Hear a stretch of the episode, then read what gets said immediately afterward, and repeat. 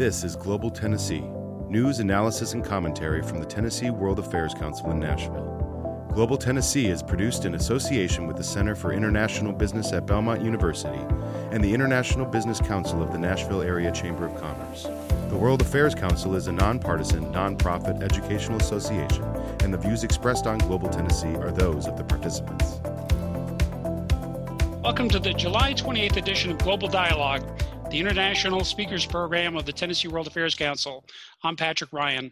This evening, we welcome Admiral William Owens to our program as we seek to look beyond the 2020 disputes between Washington and Beijing to understand the road ahead. That was the plan. However, last week's closures of consulates in Houston and Chengdu and Secretary Pompeo's speech at the Nixon Library, in which he challenged the wisdom of the opening engagement with China, we can't separate the moment from the future. With me to talk with Admiral Owens is John Scannapieco. John is an attorney and head of the global business team at Baker Donelson in Nashville. He has vast experience in working in East Asia for American and international clients. John is a member of the Tennessee World Affairs Council Board of Directors and numerous other service organizations in the city. John is also Honorary Consul General for the United Kingdom in Tennessee. A complete bio is on our website and in the program notes. Likewise, there's a complete bio for Admiral Owens whose distinguished military and business careers are too long for us to take on here. However, let me mention a couple of points. Born and raised in Bismarck, North Dakota, U.S. Naval Academy class of 1962, submariner, four ballistic missile submarines and three fast attack submarines, commanding officer, USS Sam Houston and USS City of Corpus Christi, 10 years in submarine duty, senior military assistant to secretaries of defense Frank Carlucci and Dick Cheney, Deputy Chief of Naval Operations, Commander of the United States Sixth Fleet from 1990 to 1992, which included Operation Desert Storm. Appointed to Vice Chairman of the Joint Chiefs of Staff, the second ranking military officer in the United States by President Bill Clinton in March 1994. Retired in 1996. CEO Nortel, CEO Science Applications International Corporation, co-CEO Teledesic LLC, and author. Full disclosure, in my Navy career, I was a chief petty officer in submarines before becoming an intelligence officer. So we hope uh, to avoid too much of the submarine jargon or acronyms tonight. And obviously, Admiral Owens' career was a little longer than mine. Admiral, welcome and thanks for visiting the Tennessee World Affairs Council. Thanks, Pat. Great to be with you. Before we get to uh, your book and, and, conversation about uh, China and the future, uh, your book, China US 2039 The Endgame Building Trust Over Future Decades, uh, we'd like our audience uh, to know a little bit more about your, uh, your background. tell us a little bit of what you learned from 34 years in uniform. well, I was blessed to go from being a a farm boy in North Dakota, never having been out of the state of North Dakota, to having an opportunity to go off to the Naval Academy uh, for the first time out of my state, and um, and and it opened a new world of experiences and people to me, people of all kinds in the Navy and the armed services and of course, around the world. So I was blessed to serve around the world in in many different parts of the globe, and so I was blessed to have all of that behind me, Pat. And uh, is there a better job than driving submarines? well, our wives may talk about it differently, and you know, being underwater with 150 men for I guess over 2,000 days of my life you know, is some people would say is not a lot of uh, great excitement, but it's a wonderful experience to uh, have the responsibility to be together with great people. And at the time, it was the Cold War to make a difference. Who, uh, who in the Navy uh, or what experiences did you learn the most from? Oh, wow. Well, you know, I, I, I, told you there'd be no gotcha questions. I guess there were a couple in here. No, that's okay. Uh, so when I was uh, 18 in North Dakota, you have to understand that I knew nothing about anything out of North Dakota. So just as an example, as I took the train from Bismarck to Washington, D.C., because my family couldn't afford a flight, I saw my first African American people ever in Minneapolis when the train went through the city. So that's how raw and inexperienced and um, and naive I was. And as you get to know those people of all kinds, you come to realize we're all in the same boat here. And uh, so that was a uh, a big opportunity for me to go to the Naval Academy. But but I also then uh, was part of this Admiral Rickover program. Hyman Rickover was a great American. Many of us would say he wasn't a really nice man, but he was a great American, a genius who really was behind the world of nuclear power, not only in the Navy, but in commercial nuclear reactors as well, having built Shippingport up in Pittsburgh, Pennsylvania. So Rickover was brilliant, and he expected a world of good people who were zero defect. And he tried to make all of us as zero defect as young officers could become. By the way, there's a great documentary on Admiral Rickover for those of you who like that kind of thing, and I recommend it to you and your children. He was truly a unique genius uh, for America. I uh, I have come to uh, appreciate so many people along the way, but I'll just mention a few. Um, uh, you, you know, um, this this is never a matter of just the Navy or just the military. So I'll just I'll just name a few. Along my pathway, I ran across um, many people who had been deeply into fighting our wars and did so without uh, any any second thoughts about it and were true Americans. And you take that home with you in your heart and you never forget that. Along the way, I also had a chance to meet some great men of the world, many of whom are not Americans. Uh, Rafiq Hariri, who was the godfather of Lebanon, devoting much of his own time and money to the restoration of Lebanon.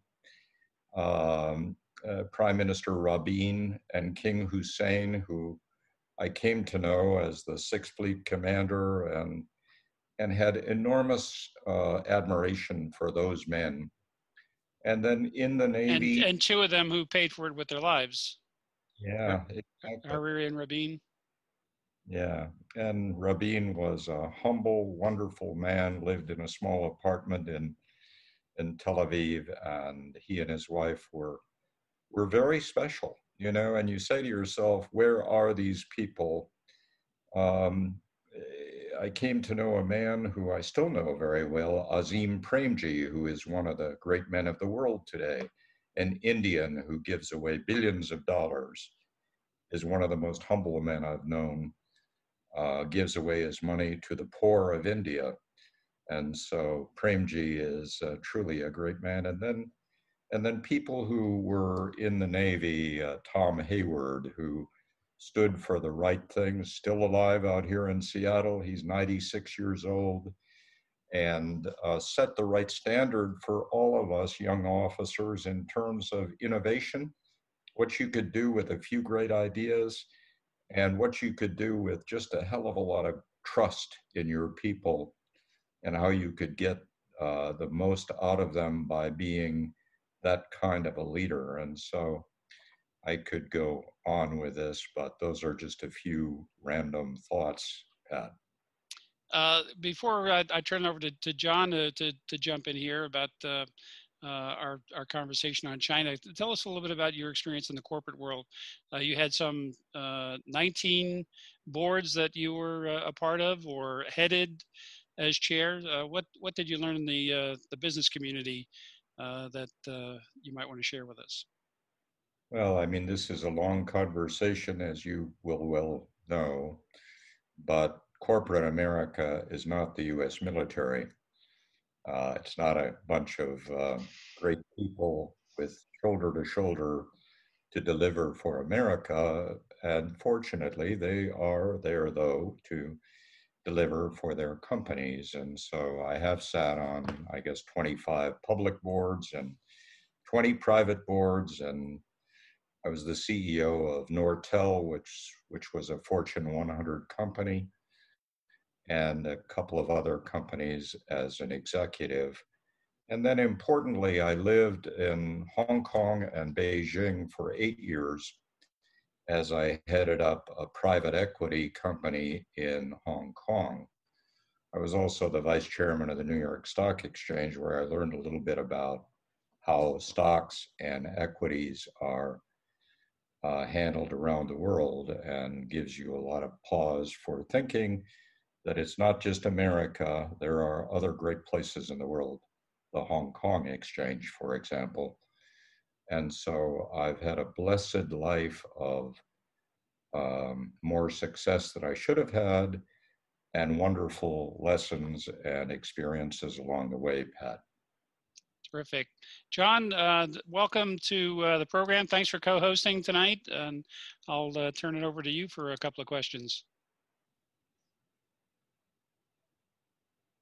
John, you might be muted guys. Uh, sorry, we have family uh, going on in my background. I have four children, so there's never a the quiet joy, moment. The, so I apologize. the joys of Zoom.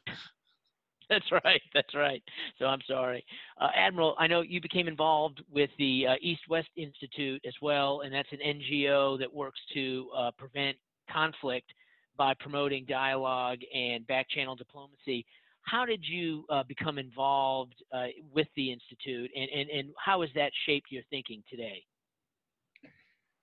well it's these are never short stories john but uh, when i was in hong kong and in beijing i came to believe that we should try to do something philanthropically to bring the us and china closer together. And so, with two other great men who I didn't mention before to Pat, Hank Greenberg in New York City and Tung Chee-hwa, the first Chinese governor of Hong Kong back in 1997, we started something called the Sanya Initiative. And that we can talk more about if you'd like. But that uh, was with five American four star retired generals and a similar group from China and I was looking for uh, uh, ways to contribute philanthropically, and I started that. And then I came to realize that it was, if we were to continue it, it was best to have an institution that was a, a do tank, not just a think tank, but a do tank to make something happen. And I had run across a fellow named John Mroz, M R O Z, who was the founder of East West Institute. A great example for all of us. This was a guy who just cared about this country and would do anything to facilitate the relationships of America with other countries and had a spectacular history of doing some things. Some are known, some were not. But as the head of EWI, he liked a lot what we were doing with the initiative to bring the Chinese and American generals together. And that's how I came to be associated with EWI and to sit on the board of EWI and then to continue to be associated with the Sanya initiative.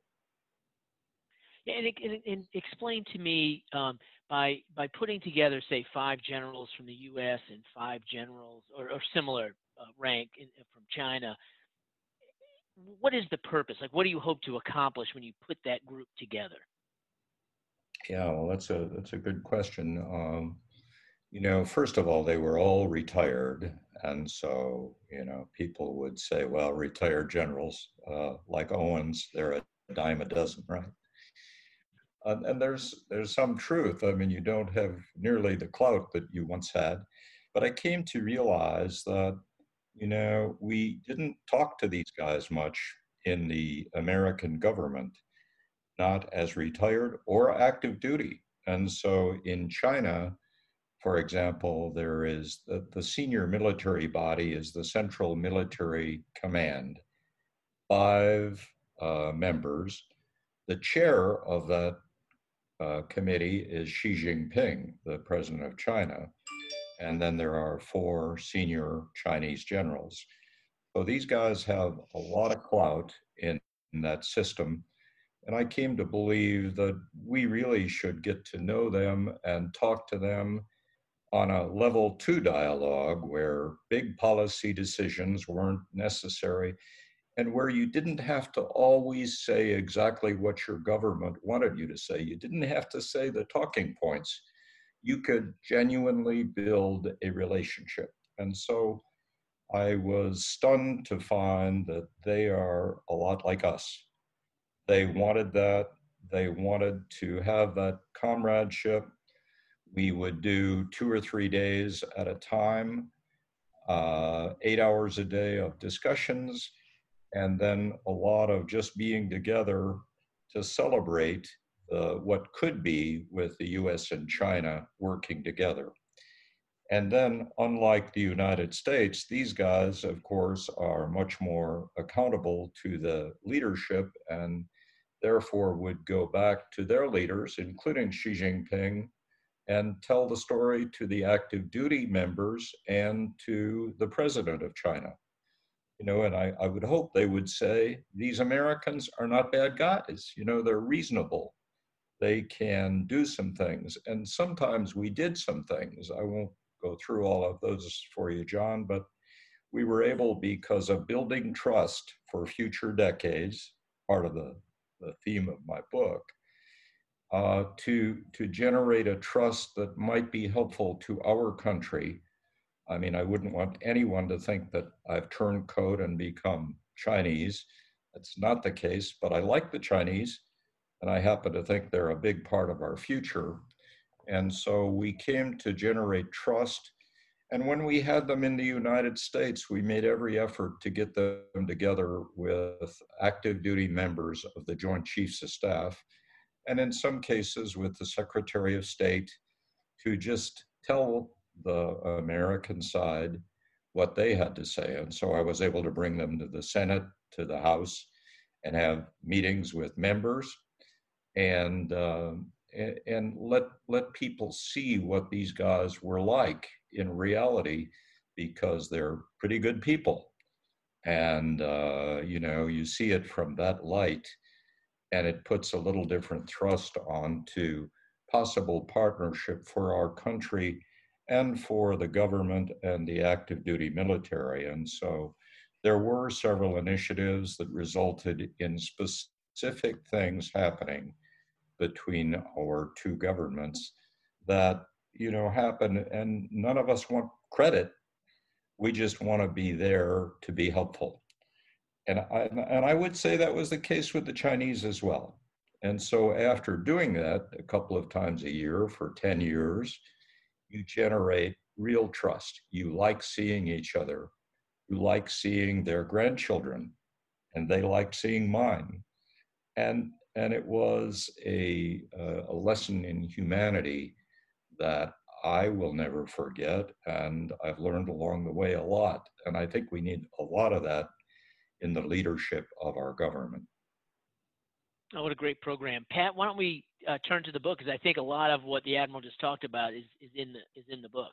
Yeah, uh, let me follow up on on uh, the the meetings that uh, you held with uh, these Chinese generals in the context of being involved in a uh, to-do organization uh, and you mentioned that there were some initiatives that, that probably didn't get uh, public exposure. Uh, how did the, that relationship that you built over those years shape your thinking on US Chinese relations, and what sorts of initiatives came from that dialogue? Well, I lived there in in Hong Kong and and was in Beijing all the time, Pat. So I've had a lot of experience in interfacing with the Chinese people. But from these generals, um, you know, there was a, a lingering um, trust that uh, allowed a chain, uh, a communication link that I think was really important to them and was important to us. Um, I love our diplomatic corps, and, and always when we did these in Beijing, we would have the ambassador and the attaches involved. So we brought them together, and sometimes that was the only access that they had to this level of the military in Beijing. And so there was a little bit of a service that was done that way. I think it's very important that I don't want any credit for anything we did. I mean, this was, we've had 28, I think, retired American four star generals and admirals involved in this program. So this has been ongoing for a long time.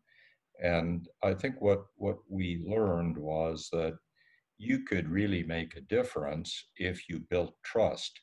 And if you can find ways to bring that trust to the official level, maybe because the on the Chinese side, the active duty four star equivalents trusted their comrades who were retired, and on the U.S. side, the American Joint Chiefs trusted us, and so uh, there was a, a way of kind of at a level two dialogue.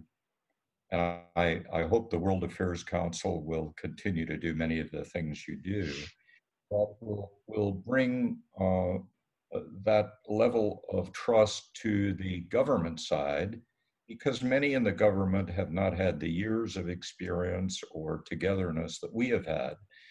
And, and when you can uh, do it with sincerity, and when people in both countries see that these generals uh, get along pretty well together, it means everything. So there was a a senior Chinese general uh, for a couple of years was a fellow who had been out in the Lanzhou military district, that's the western part of China, for many years.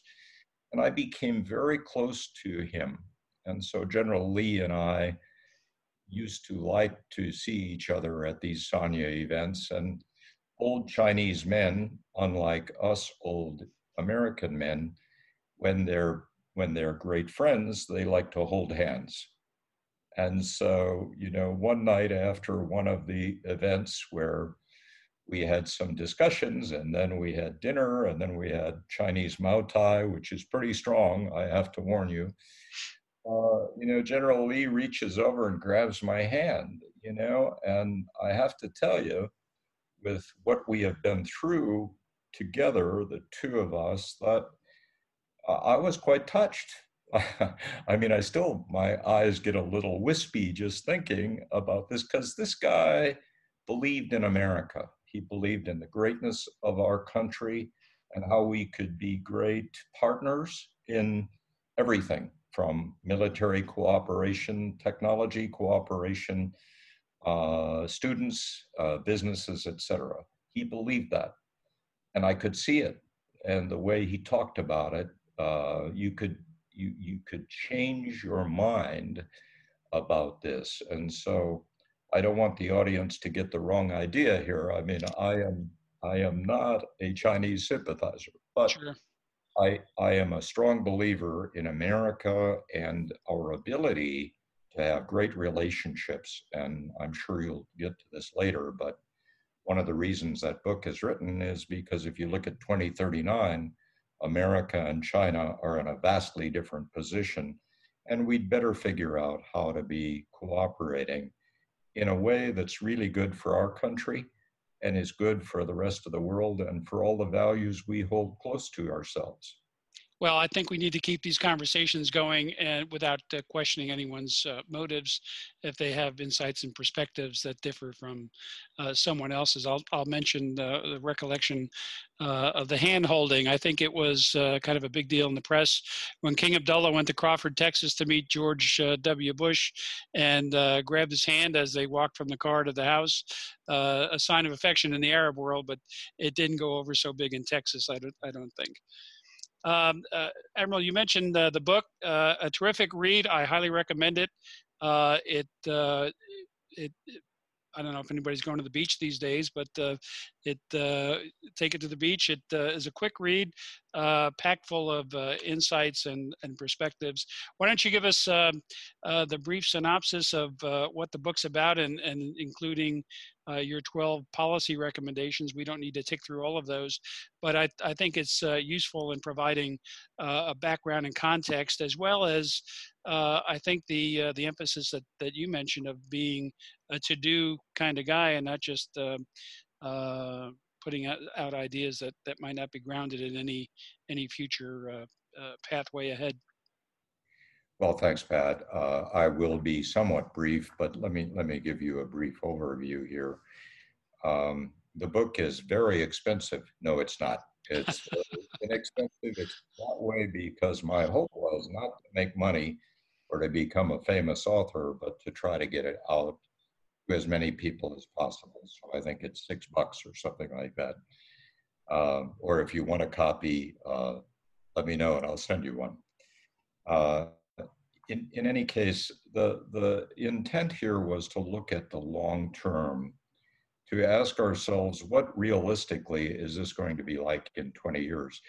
And, and that's dangerous business, of course, because the unknown unknowns, the black swans, et cetera, happen to us as we're finding in our country right now.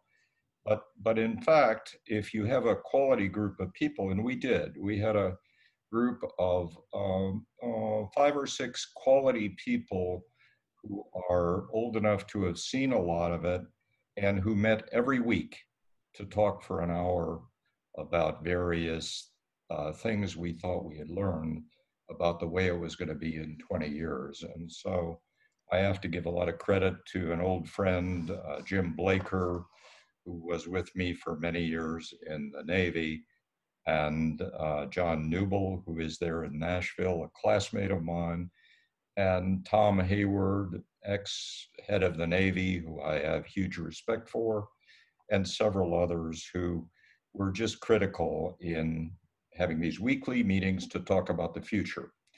So when we stated something about the future, it wasn't just uh, uh, off the top of our head. We actually did a lot of research on these things. And so when you look at 2039, China is substantially larger than the United States in economic power, not only buying power, but in absolute gross domestic product. I believe it's almost certain that's the case. Uh, if we look at military power in 2039, we, the United States, have always felt that 3 to 4% of our GNP is a natural amount of money to put towards national defense. If the Chinese do the same, then 3 to 4% of a much larger GDP is going to be a much larger military. And I'd have to say, if you are the largest nation in the world, you may want to have a quality military. Uh, remember that the Chinese have 17 borders. They've had a history um, and I'm going to sound like I'm Chinese now, but I promise I'm not. But they've had a, a history of incursions on those borders that have threatened them for hundreds of years. Uh, what the Japanese did to them, the, the Brits and the Opium Wars.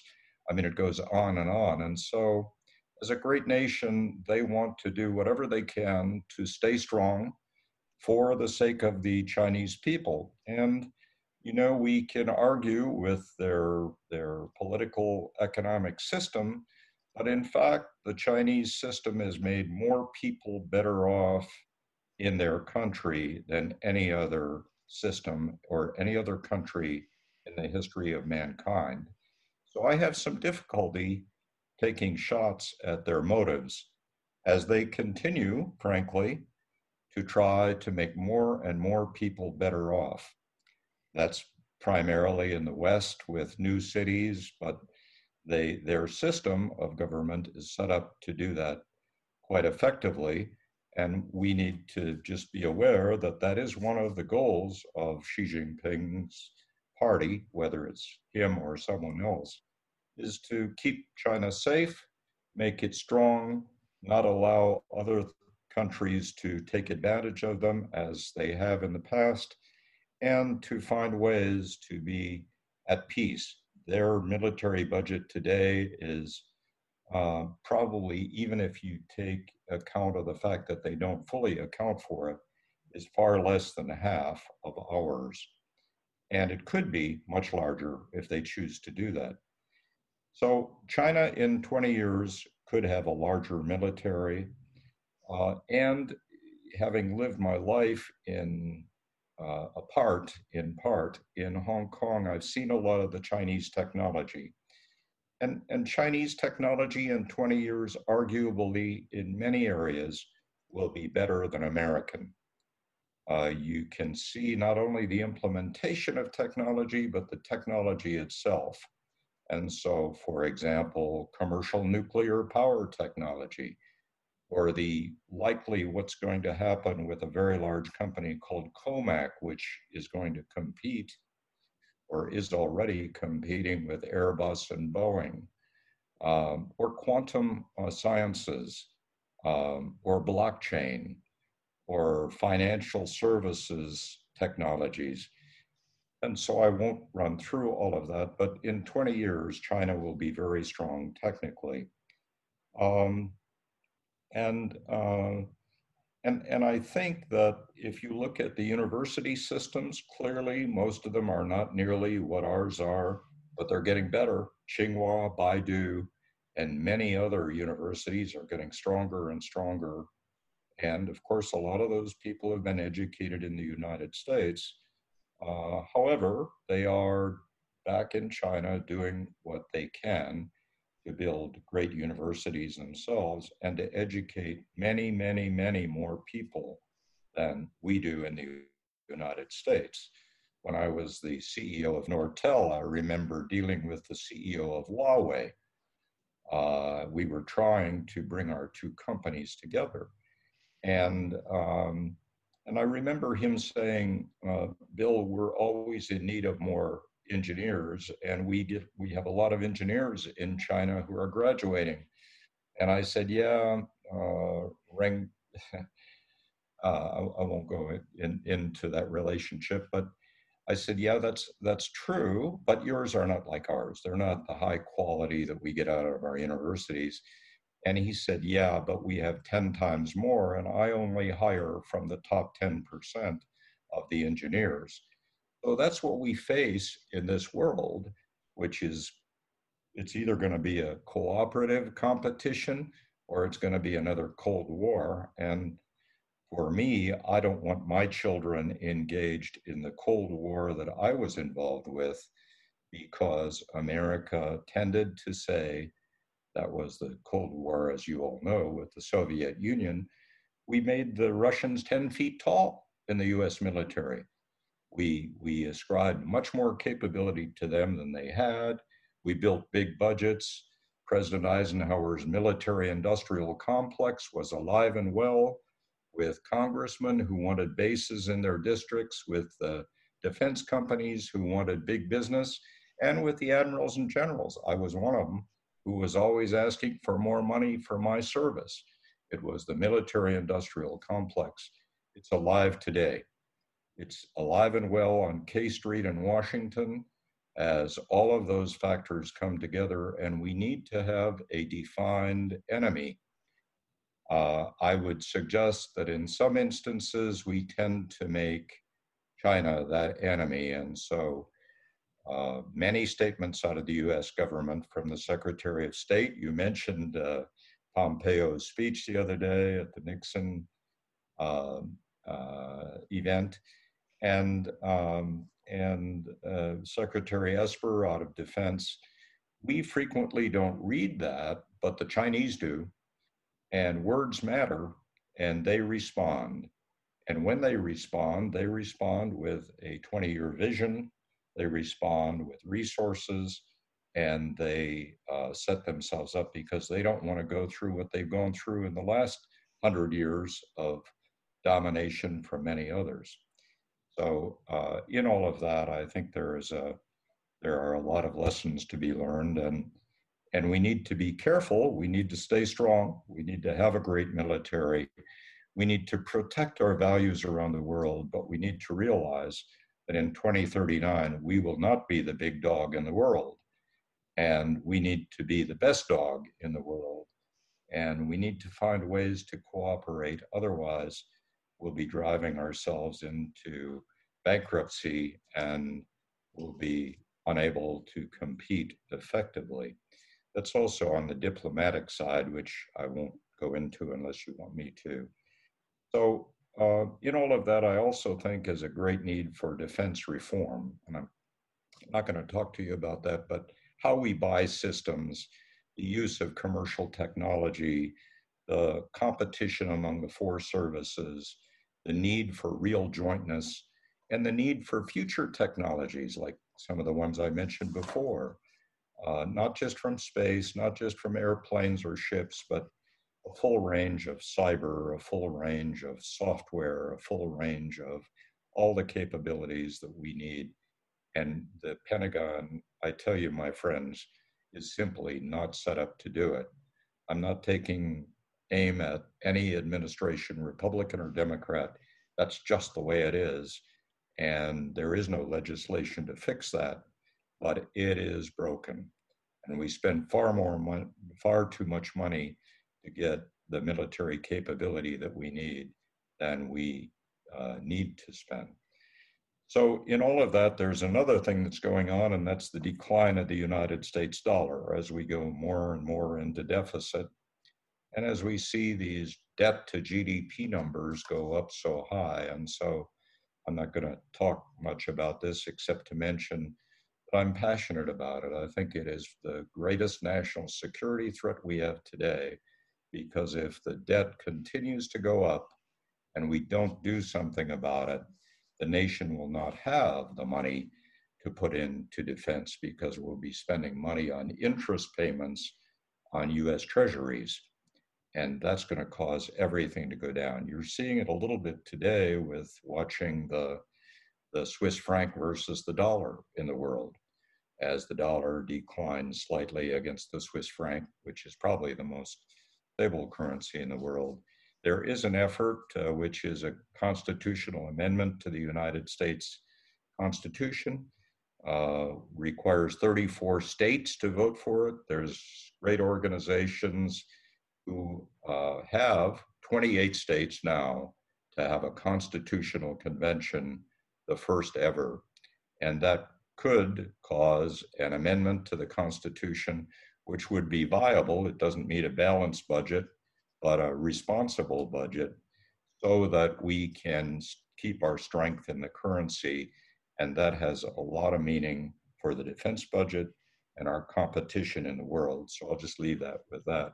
Admiral, I, I uh, I'm glad to hear you uh, mention some of these things because that means I can invite you back for further discussions on on those topics. But let me uh, ask uh, John Scampiego to uh, to ask a question, and we are lining up uh, quite a number of questions here. So, so John, uh, why don't you take us into a little deeper into China, and we'll we'll start weaving in some of these questions as well. Sure, we'll definitely have to have the admiral back because just while he was talking, I'm over here scribbling more and more questions down. So we'll definitely uh, need you back because I'd love to talk. This is something I, I I love to talk about. I share your experiences. I've only been working in China for about 20, maybe 22 years, so not not as long.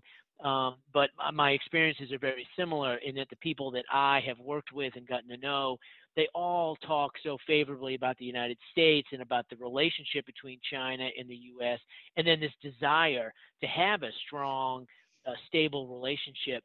So, but recognizing though that we are, you know, we are competitors. So, how, how in, in, in your mind, how do you see us developing this strong relationship, but also protecting our own economic and national security interests? Yeah. Well, it's such a good question, John. I mean, I think we can do exactly that. I mean, I don't think this is Flash Gordon kind of stuff, but it does start with diplomacy and having agreements. Uh, and, and, and so it's that side of it, but it's also the fact that uh, without, without a doubt, China has taken secrets from our industry. Without a doubt, they have taken jobs because they're much more competitive in manufacturing. Um, but they are, I'd have to say, a developing country. That doesn't excuse them for stealing secrets. But I would also say that now China is a very different kind of country. And if we approach them with an open a dialogue diplomacy to say, enough of this uh, stealing of secrets. Uh, we can do something together because our two countries will set the standards for the world over the next 20 years. Then we could stand, we could set an intellectual property framework that would protect America for all time. If we did that, I know the Chinese would engage in that discussion. Many uh, in politics in the United States would say, yeah, but they, they owe us for something for what they've stolen. Well, that, that I don't think is a valid argument. I think they, there have been mistakes on both sides. But now is a great time to engage them and to do something for our kids and our companies and bring our companies closer together, but compete on a fair basis going forward. And so, John, I think that's exactly the right thought to have to, to make this kind of thing happen. And, and to continue to welcome Chinese students to the US and look for ways that we can bring the American people closer uh, to the Chinese people. Uh, one of the recommendations in this book is that we really should think about, and I know this is impossible now, but we should think about having a people to people program that is unique and special, led by the number two person in China and the vice president of the United States, and is an ongoing month to month dialogue and effort to do something about bringing students together, military together, businesses together, uh, diplomats together, so that we're really talking to each other and having it something that, that really matters. I know the Chinese would love that if we get into it before it's too late. So we can be very welcoming, protect our institution and our intellectual property, uh, protect the way of life we have. I'd suggest that we may not change the way the Chinese run their country, uh, but remember, we're not going out to change the governments of every country in the world. I think we've learned the lesson along the way in Afghanistan, Iraq, et cetera, et cetera, that we're not very good at nation making. And we certainly aren't going to be very good at making uh, the Chinese governmental system the way we want it to be, as much as we may believe in that. Um, maybe we can come back to that in a second. There are some great observations from people who've spent more time in China than I about the difference of the American and the Chinese system that I think are worthwhile spending a little time on. But, John, I'm totally in agreement that if we can get the right people together, we can make just a hell of a difference in the relationship. And the winners are our kids. And the losers also, if we don't, by the way, are our kids. Can I ask uh, one follow up on the on the U.S. dollar? One of the my concerns from the dollar is this idea that even though it's the reserve currency held, you know, predominantly in in the world, um, that most uh, uh, global contracts are denominated in U.S. dollars. But it seems like this administration, while we talk about decoupling from China, it seems like this current administration is incentivizing the rest of the world to decouple from us.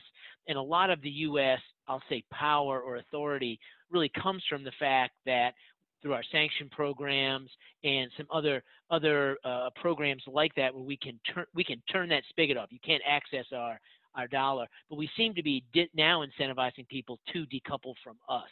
Do you see that as as also a, a concern?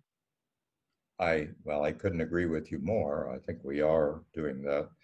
And in the sense of the US dollar, uh, it has a big impact. Bretton Woods, World War II, the aftermath of that, in my view, is dying.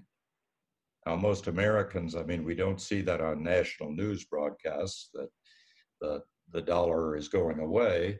It's not going away. I mean, it's not going to happen quickly, but it is happening out in the world. More and more goods and services, more and more oil from the Middle East is being sold in other currencies than the dollar. The Chinese are buying far few dollars now, not only because we're at odds, but also because they don't need the dollars because many uh, countries are willing to accept other currencies, euro, the yen, even the RMB, the renminbi, the Chinese currency.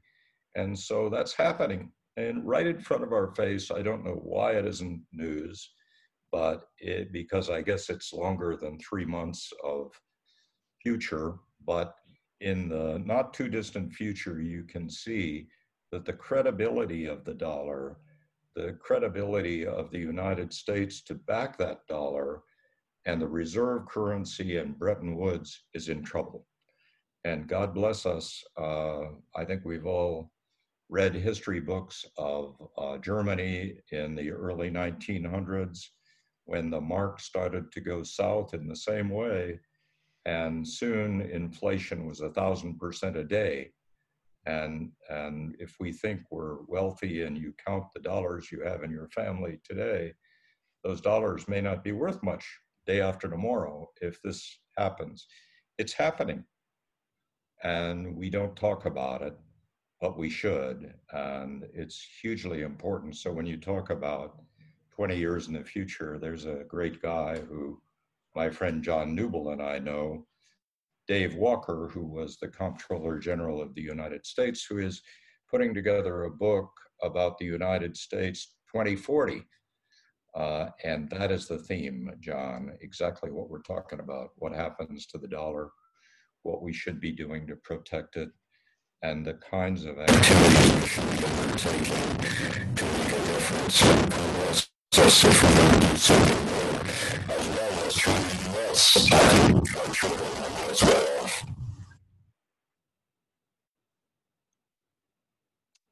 well we had a little uh, interference there.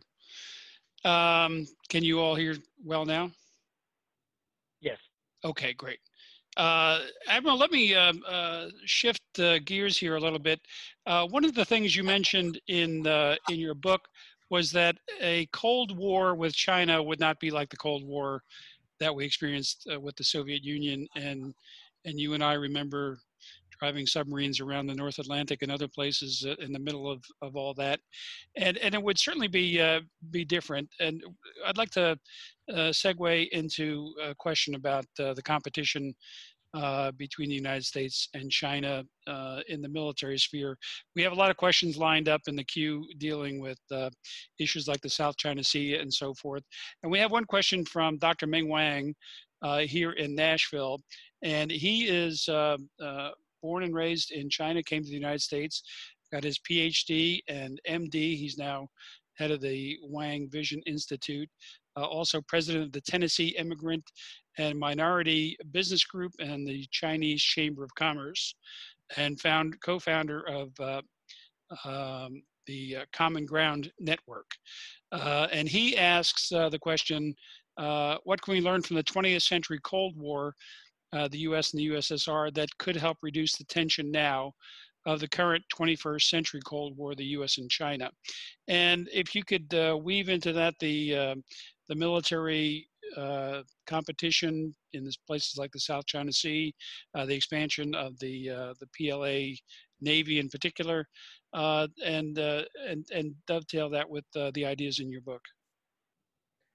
Yeah, well, it's a it's a long question, but I I appreciate that Mingwei. It's, it's an interesting subject. Uh, the uh, the Cold War that we fought was uh, something that many Americans didn't even notice. I mean, some of us were uh, up under the North Pole for a long time in our submarines or on our aircraft carrier or uh, in various surveillance missions. Uh, and America didn't notice very much what was happening. Um, the Chinese are not dumb for sure. I mean, you can you can tell how entrepreneurial they are and how thoughtful they are and how quick to learn they are uh, from what's happened in the past. And so, you know, while we hear a lot of hype about the South China Sea, I'm glad to talk with you about the South China Sea. I tend to think it's not as important as the news makes it. I mean, you want to look at something that's important Taiwan, that's it.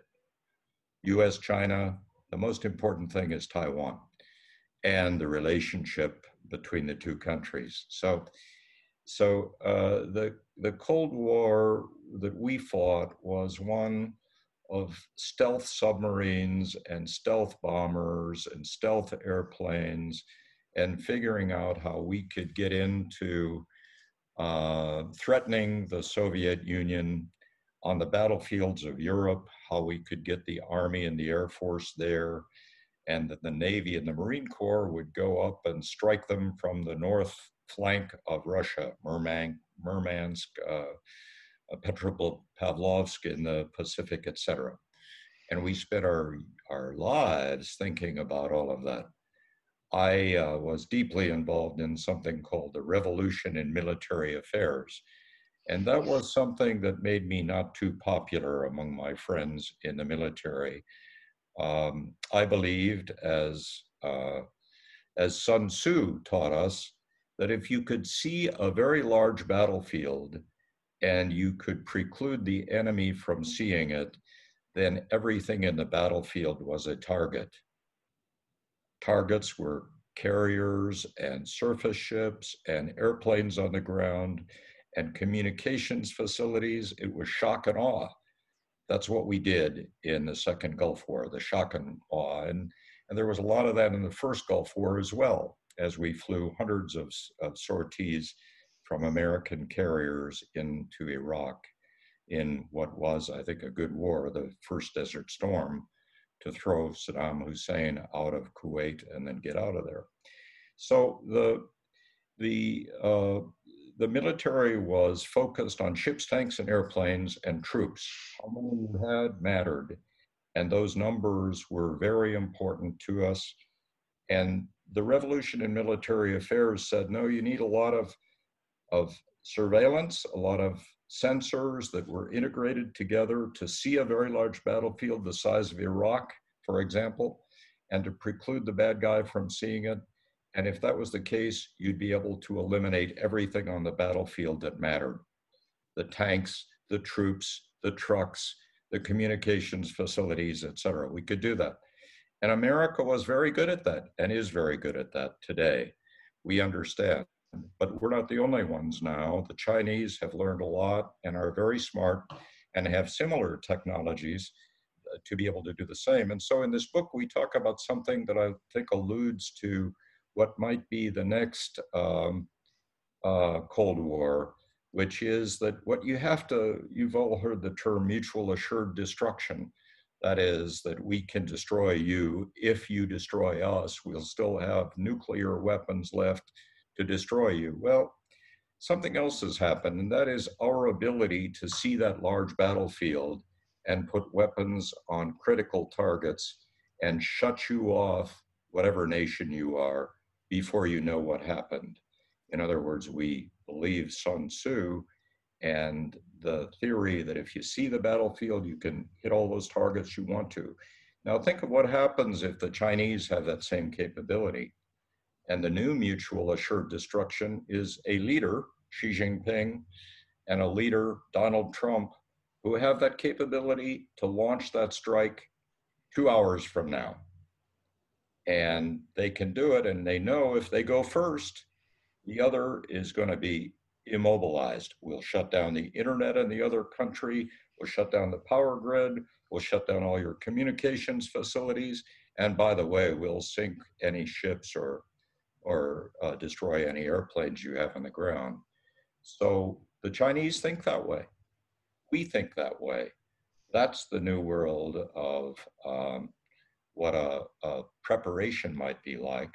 I'm not saying nuclear weapons are not important, but I am saying that this other world of precision warfare, the ability to put a weapon on a target, whatever target you want, with a complete artificial intelligence understanding of the battlefield is so important to America that we must do this. Defense reform is needed. The Chinese are doing it, they're getting ready. That's the kind of new Cold War we have. And so in this book, I make a number of recommendations. I'll just give you a couple of examples that uh, no first use of cyber attack, some kind of an agreement, a treaty. We have to verify, trust but verify. Um, a, uh, a situation of uh, collaboration in quantum computing and understanding on the university side, while protecting IP, of course. Um, uh, this new idea of mutual assured destruction. And let's talk about that because it's going to happen. No one is talking about that today. No one. We should be talking about that. It's happening. That's the way we think. That's the way they think. Um, and and we should look at the world of uh, uh, the um, the places like South China Sea, which again, I, I know the Chinese are beyond their rights there. Uh, there's a long story. It's another book, uh, but I'd be much more concerned about Taiwan than I am about the South China Sea. Let me just say that if there's a war day after tomorrow, I'm an old guy. I have no security clearances, so don't take this to heart. But all of those things in the South China Sea are targets. Remember, and America sees targets really well. And America has an ability to put thousands of precision weapons on those targets very quickly, and the Chinese know that. So, uh, you know, there is a new mutual assured destruction that's happening already in a different form. And of course, the Chinese are trying to do the same kinds of things with us, with hypersonic missiles, uh, swarming drones, et cetera, et cetera. And we can write another book about all of that. But but that's that's the new world of cold wars and god help us we don't want to get into that with the chinese we should find ways to preclude this from happening with other nations and take on the renegade nations of the world, which is another uh, recommendation of my book, like North Korea, Venezuela, Iran. We both have mutual interests in all these places, but we're going to be very strong if we can have an accommodation. I think, having talked to them a lot, there could be an accommodation, an understanding, a solution in each of those Venezuela, Iran, North Korea. Admiral, uh, we're uh, we're running a little long here, but I uh, I sense that you're enjoying the conversation, so we're not going to cut it off. We have lots of questions in the queue. We'll uh, continue if that's okay with you. let me let me turn to uh, to John. He's uh, he's got a question for you, and then we'll tackle the the question queue a little bit. Well, turning to Hong Kong for just just a moment, in response to China imposing uh, the new security law, you know, on Hong Kong, uh, President Trump ordered an end to Hong Kong's preferential uh, trade treatment, imposed sanctions against various members of the Communist Party and other others who had some hand or having some hand in um, enforcing uh, uh, and implementing that law. But the U.S. had a significant goods uh, trade surplus with Hong Kong. There's almost 100,000 U.S. citizens or expats that are living and working Hong Kong, and there are about 1,500 U.S. companies that call Hong Kong home. What impact do you think this approach will have on U.S. interests in that region uh, in the long, in the medium term, long term? Yeah, well, it's such a good question, John, and I, I do have a number of friends and video conferences with them in Hong Kong about what is going to happen here, and and and and the discussion, even with them, is very different. Uh, some believe one way and others believe the other. I, I, am quite fond of a gentleman named Tung Chee-hwa, who was the first Chinese governor of Hong Kong, who is a great fan of America uh, and a great fan of China and tries to bring friendship between us. And so he's he lives in Hong Kong um, and and several others like that who have a lot of influence there. And and I personally think you know this is another book that needs to be written to tell the Chinese side, the Hong Kong side of the story, not just the American side, but all of that. And it's very different. It's strangely different. You know, I mean this who who forgets that this was all about the extradition of a of a, of a US, uh, pardon me, of a Chinese citizen who killed his wife in Taiwan and then flew to Hong Kong and Hong Kong didn't have an extradition treaty to send him back to China. It wasn't to extradite every American or everyone who had written a book. It wasn't that. But we forgot that. And then it turned into no, it's a democracy rally. And, and, and it wasn't a democracy rally. Some of it was, uh, but a lot of it is rich versus poor, and they know that. And so to understand the backdrop of Hong Kong, I think is very important. And I think, John, if we were to step forward a year, let alone 20 years, China does not want Hong Kong to become, in any sense, another Tiananmen. They don't want it to become other than pretty much what it is. But they, as well as the chief executive of Hong Kong, Carrie Lam, want it to be safe for everyone. It's a very safe place, as all of you know. Uh, they want it to be safe for Hong Kong citizens. They wanted to be secure for businesses from the West as well as from China. And they wanted to be that financial hub with that great stock market, the, Hong, the Hang Seng, that is there in Hong Kong. And China doesn't want to disrupt that. So I predict in a year there will not be that many intrusions into the, the, the rights uh, that were given to the Hong Kong people in the turnover in 1997. And of course, Hong Kong has never been under a democratic rule, not under the Brits at all, never promised by the Chinese. Uh, and they have a lot of democracy and freedom of the press. I personally like the South China Morning Post a lot. You can get the app. It's great news about America. They're going to start charging for it. it's free. That's right. So, Hong Kong, I predict, is going to be a great place to live. And you can tell the stock market is pretty high there right now. The uh, real estate prices are back at exorbitant levels, as you and I know, John. And and it's it's a place that is needed in the China inter- interface with the world for currencies, for trade, and I predict that's going to be a uh, a bellwether for the future. And so, if I had enough money to buy a significant property in Hong Kong, I'd be tempted to do it today. Now, that doesn't mean that the media isn't going to find an occasional intrusion by the Chinese government, but I don't think we're going to see them in the streets. I don't think we're going to see them in the courts much.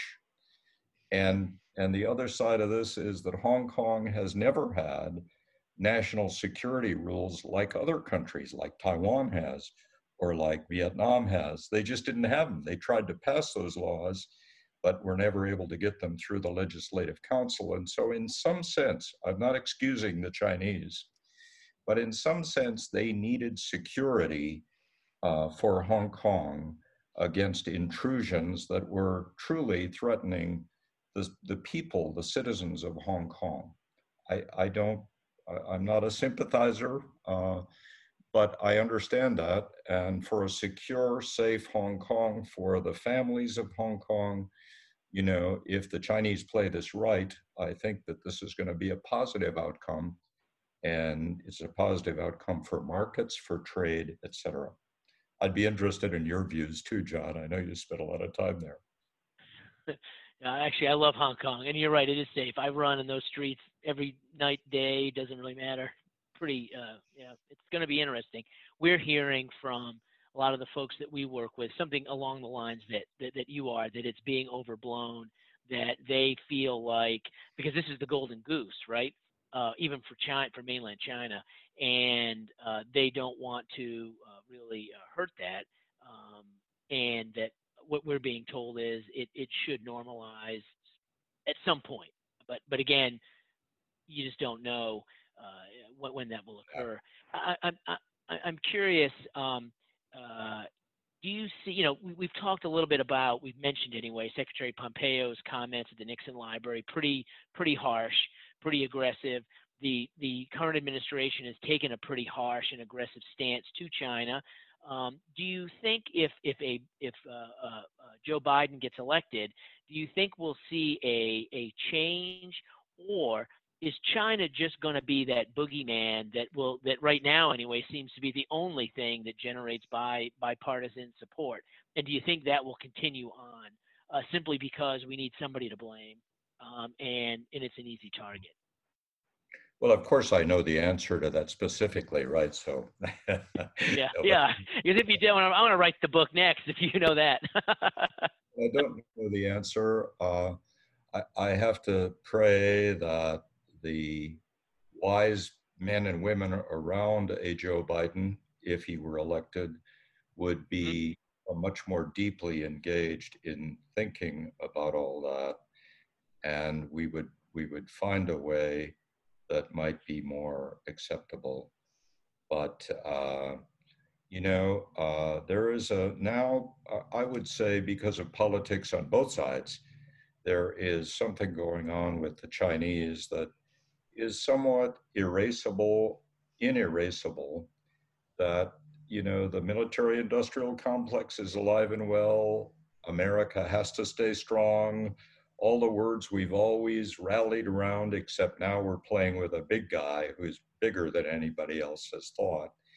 And, and so the, the wisdom of the people around whichever president is elected, I, I pray is going to be such that they'll realize this is a time when we need real diplomacy, real uh, cooperation to make something happen that we haven't had happen in the past. So I, I pray that the cabinets will not be giving speeches, whoever the cabinets are, like Secretary Pompeo gave the other day. I think to, to make this worse um, at a time when the Chinese have every ability to start rallying against America through the Belt and Road Initiative, which we haven't talked about, or the, their, their bank system, uh, or their technology development, uh, where they're going by themselves rather than with us, I think all of those things are very dangerous for our children.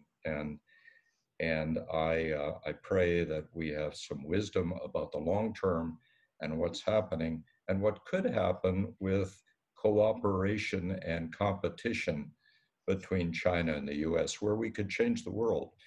I'll just say one thing. Graham Allison, this great guy up at Harvard, wrote this book many of you are familiar with called Thucydides' Trap. And the theme was that if you if you uh, have two great powers, that number one and two, that it's inevitable that they will find a way to become enemies.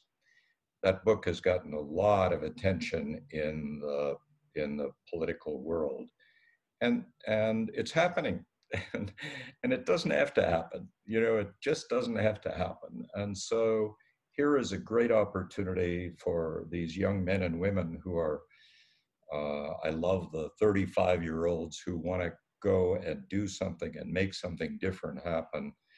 And and and for those of us who are blessed to have had enough experience on both sides to be with them to tell them the stories to show them the pictures of us with the people of the world and how well this could uh, come together, especially China, I think is is extremely important now.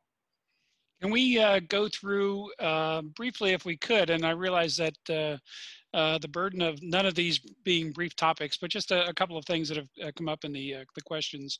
Climate change. How can we cooperate with China? The Uyghurs. What what should the United States be doing in, with regard to uh, the Uyghurs in Xinjiang province um, and North Korea? Yeah. So, well, those are all simple subjects. Uh, should should uh, leave leave maybe a tease and and we'll have you back. Well, so I think on on global climate change, it ain't going to happen. Uh, the solutions just aren't going to happen without the U.S. and China cooperating. And there are huge opportunities, great things they can do and we could do together. I mean, you look at, I don't know, liquid natural gas, if you want to get out of renewables, liquid natural gas and how it could revolutionize the, the it could it could dramatically help to decrease carbon emissions in China. and we could sell a lot of LNG to China.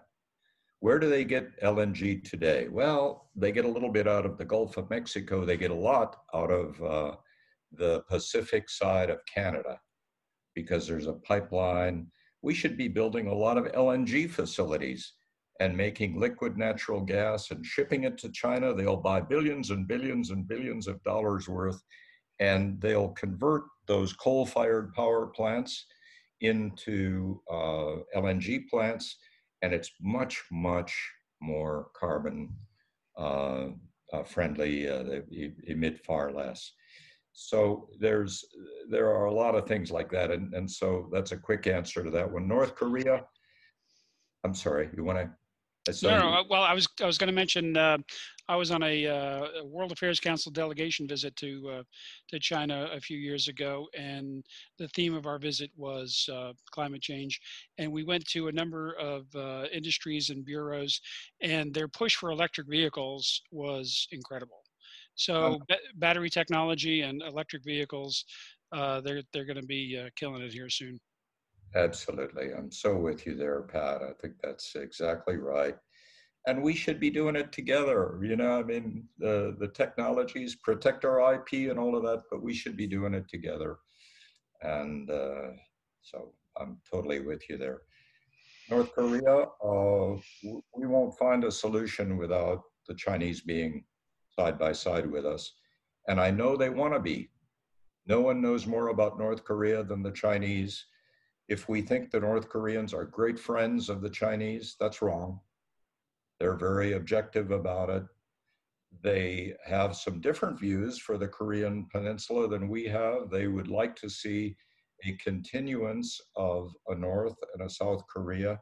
They do not want to see a united Korea, nor do I think it's in our best interest, but the US government tends to think a united, free Korea might be the best thing for the future. We've said it several times.